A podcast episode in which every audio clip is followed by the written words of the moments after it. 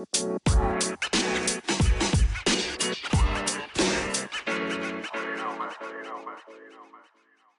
Сьогодні в цьому відео я хочу розказати 10 цікавих, а інколи і шокуючих фактів про католиків, про які мало хто знає. Друзі, вітаю! Роман Савочка тут і ласкаво прошу на україномовний канал Штунда ТВ. Якщо ви ще не підписані на мій YouTube, обов'язково підпишіться, підтримайте українське. Номер один цікавий факт про католицьку церкву. Католики являються самою більшою гілкою в християнстві.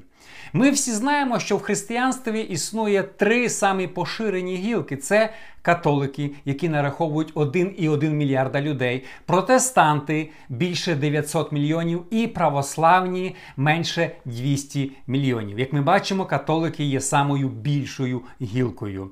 Більше всього, католицька церква поширена це в південній Європі та південній Америці. Сама католицька країна вважається Бразилія. Номер два цікавий факт, про який мало хто знає про католицьку церкву. У католиків повністю заборонені розлучення. Нуль. Ви не маєте права це робити. Чому? Через те, що католицька церква, вона, на відміну від протестантів, вважає вінчання в церкві одним із семи таїнств, які не можна порушувати. Але, звичайно, ми знаємо, що в історії і навіть сьогодні було багато відомих католиків, чи там монархи, чи хтось інший, які розлучувалися. Як вони це робили?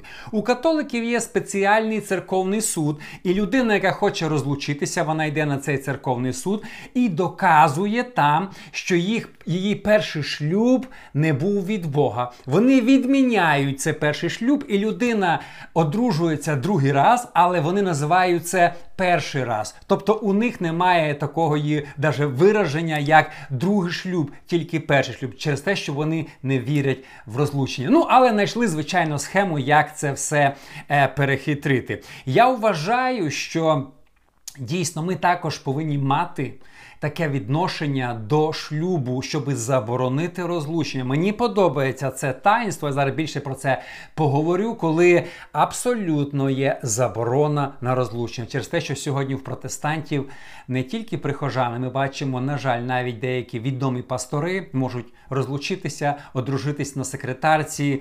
І далі вести служіння, як нічого страшного не відбулося. Але в католиків такого немає. Е, Номер три цікавий факт про католиків. Католицьким священникам не можна одружуватися. Звичайно, є виняток для українців. Вони вважають українців іншими. І греко-католицька церква там священники одружуються. Але це виняток. Я, чесно кажучи, не знаю, чи ще є де такий виняток для інших країн, крім українських уніатів. Але загалом їм не можна одружуватись. Я вважаю, моя думка, що це абсолютно неправильно. Якби в протестантизмі було таке правило у нас взагалі не було б, мабуть, пасторів. Але цікаво повідомити, що перших тисячу років у католицькій церкві не було цього правила целібату. Дивіться, тільки в 11 столітті за наказом папи Григорія VII це було введено як обов'язкова умова. А причина дуже смішна. Справа в тому, що священники передавали по наслідству священство своїм дітям, а також землі. А в ті часи бути священником це бути багатою людиною. І щоб зупинити цю корупцію в церкві, і, і як як не боролася церква католицька, не могла це зупинити. Вони вирішили, вам не можна буде одружуватись. Е, на жаль, сьогодні в протестантів ми бачимо ту саму картину. Більшість великих пасторів, коли вони вже входять на пенсію, вони передають свою церкву більшість.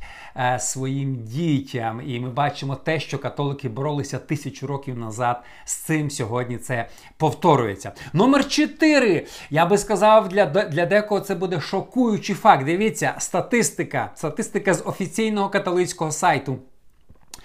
15% всіх католиків, а це 16 мільйонів розмовляють іншими мовами та охрещені святим духом. Просто вдумайтесь в цю цифру. 15% це дуже багато. Я вже знімав окреме відео, коли в 60-х роках в Америці серед католицьких університетів почалося харизматичне пробудження, де студенти почали масово розмовляти іншими мовами, а потім це поширилося особливо на південну Америку. Але тут цікаво повідомити, що Католики взяли вчення про хрещення Святим Духом та інші мови від п'ятидесятників. А іменно це трапилося після коли вони прочитали два там два було професора книжку Давіда Вілкерсона, відомого п'ятдесятницького проповідника. З тих пір серед католиків цей рух почав поширюватися.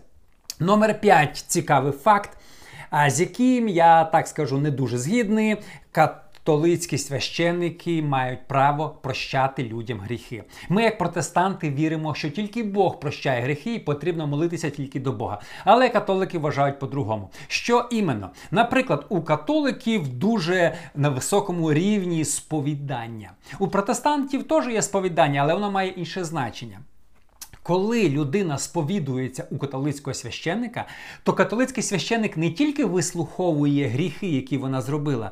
Після сповіді він каже, прощаються тобі гріхи твої. Він прощає гріхи. У протестантів ми взяли від католиків сповідання, але просто пастор слухає, і це все він нічого не може більше зробити. Ми не маємо права прощати гріхи, як це у католиків. Ще що мені подобається у католиків, що в них тайна сповіді на високому рівні. Якщо священник комусь розкаже тайну, яку він почув при сповіді, чи наведе якийсь приклад на проповіді, його за це знімуть без права помилування священства.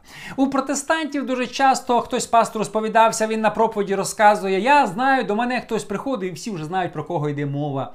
Я не знаю ні одного приклада, щоб якогось священника в протестантів, чи п'ятдесятники, чи баптисти зняли з пасторства за те, що він розказав тайну сповідь. Хоча, хоча такого є дуже багато. Якщо ми беремо тайну сповідь, то як мінімум ми повинні взяти від католиків, що ні при якому разі не можна розказати тайну сповідь. Розказав, будь ласка, е, е, сключили із церкви чи зняли зі служіння через те, що це тайна і не можна розказувати. Номер 6. цікавий факт про причастя. Католики мають особливий, який відрізняється від всіх інших християн, погляд на причастя хлібопереломлення. Вони називають його real presence, фізична присутність.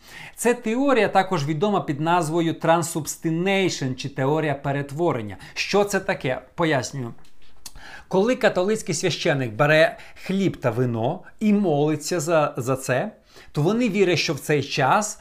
Е, відбувається transubstantiation, перетворення хліб і вино перетворюються у фізичне тіло та фізичну кров Ісуса. Католики дають не хліб і вино своїм людям, просто як спогади про страждання. Вони дають фізичну плоть і кров Ісуса Христа. І вони вірять, що це велике священство, коли ви їсте плоть Ісуса, п'єте кров Ісуса, то ви духовно можете зростати. Більшість протестантів вважають, що це просто спомин, і що хліб і вино не перетворюються на фізичну фізичну плоть і кров. Я про це знімав окреме відео, які є погляди в християнстві, але у католиків ще раз це дуже цікавий погляд на причастя. Номер сім цікавий факт про католиків це віра в чистилище.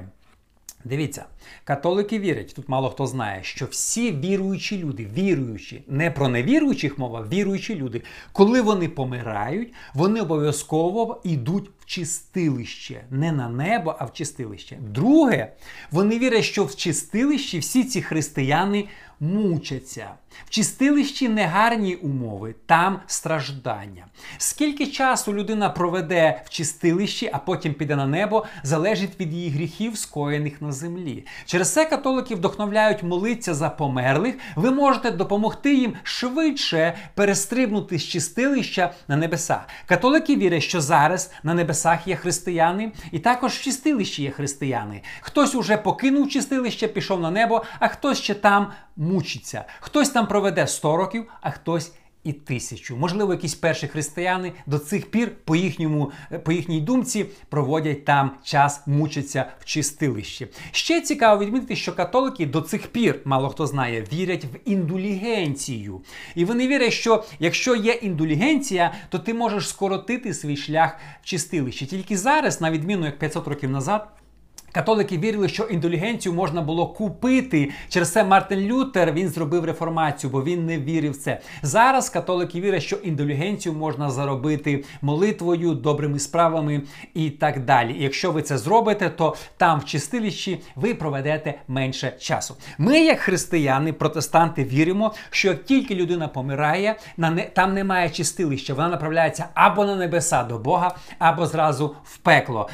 Чому? Через те, що про чистилище немає ні однієї згадки в Біблії. Номер 8. Дуже, я би сказав, скандальний факт про католицьку церкву це непогрішність і безпомилковість папи римського. Офіційний догмат Римо католицької церкви стверджує, що папа, коли папа римський визначає вчення церкви, яке називається екс кафедра, то він не може помиля... помилятися, і він говорить істину, яка прирівнюється Біблії. Його слова мають непогрішність, безпомилковність. безпомилковість. Він якби захищений Богом від вообще можливості помилятися. Якщо він провозгласив якусь доктрину, то цю доктрину церква приймає як слово від Бога. Ми, як євангельські християни-протестанти, ми віримо, що тільки Ісус Христос, Бог в плоті, не помилявся. Всі інші люди, які вони не були святі, священники, пастори, вони всі помиляються. І нікого слово більше не може рівнятися Біблії. Біблія вона завершена. Так ми в це віримо. Цікаво повідомити, що за 2000 років у католиків було 266 пап. Номер 9. У католиків, на відміну від протестантів, сім таїнств. А, І я тут згідний з католиками через те, що е, протестанти відмінили багато таїнств, залишили водне хрещення і залишили причастя. Але є такі важливі таїнства, як вінчання, рукопокладення, молитва за дітей. Це теж дуже важливі таїнства. Якби ми вважали е, вінчання таїнством, то було б менше в нас розлучень. І номер 10 цікавий скандальний, е, скандальна доктрина католицької церкви церкви це вшанування Марії. Дивіться, я розкажу декілька цікавих фактів. На підставі доктрин католицької церкви Марія є спів і викупителем наших гріхів. Вона також нас спасла, не тільки Ісус Христос. Через це молитви Марії. Возносяться, можливо, чаще, чим Ісусу чи Богу Отцю. Вони вірять, що вона має силу їх спасти. Це називається віра в Immaculate Conception, тобто непорочне зачаття. Я зараз вам приведу приклад. Офіційна католицька доктрина свідчить, що Марія була зачата від батьків Анни та Йоакима, але на неї не перейшов перш... первородний гріх. Вона не мала цей первородний гріх, і через це вона е, Immaculate Conception, вона має має непорочне зачаття. Коли вона родила Ісуса, вона також родила його непорочно. Також вони стверджують, що в Марії після цього не було дітей, тільки був Ісус, але Біблія ясно каже, що в Марії були фізично діти і брати та сестри Ісуса Христа. Ще католики вірять, що е, після смерті Марія воскресла на третій день як Христос і була, була піднята на небо, де відбулася її коронація. Звичайно, ми, як протестанти, ми поважаємо Марію, ми вважаємо її за те, що вона народила Ісуса Христа, але ми не молимось до неї і не вважаємо, що вона викупила наші гріхи. Через те, що ми віримо, що тільки Ісус Христос поніс наші гріхи на хресті.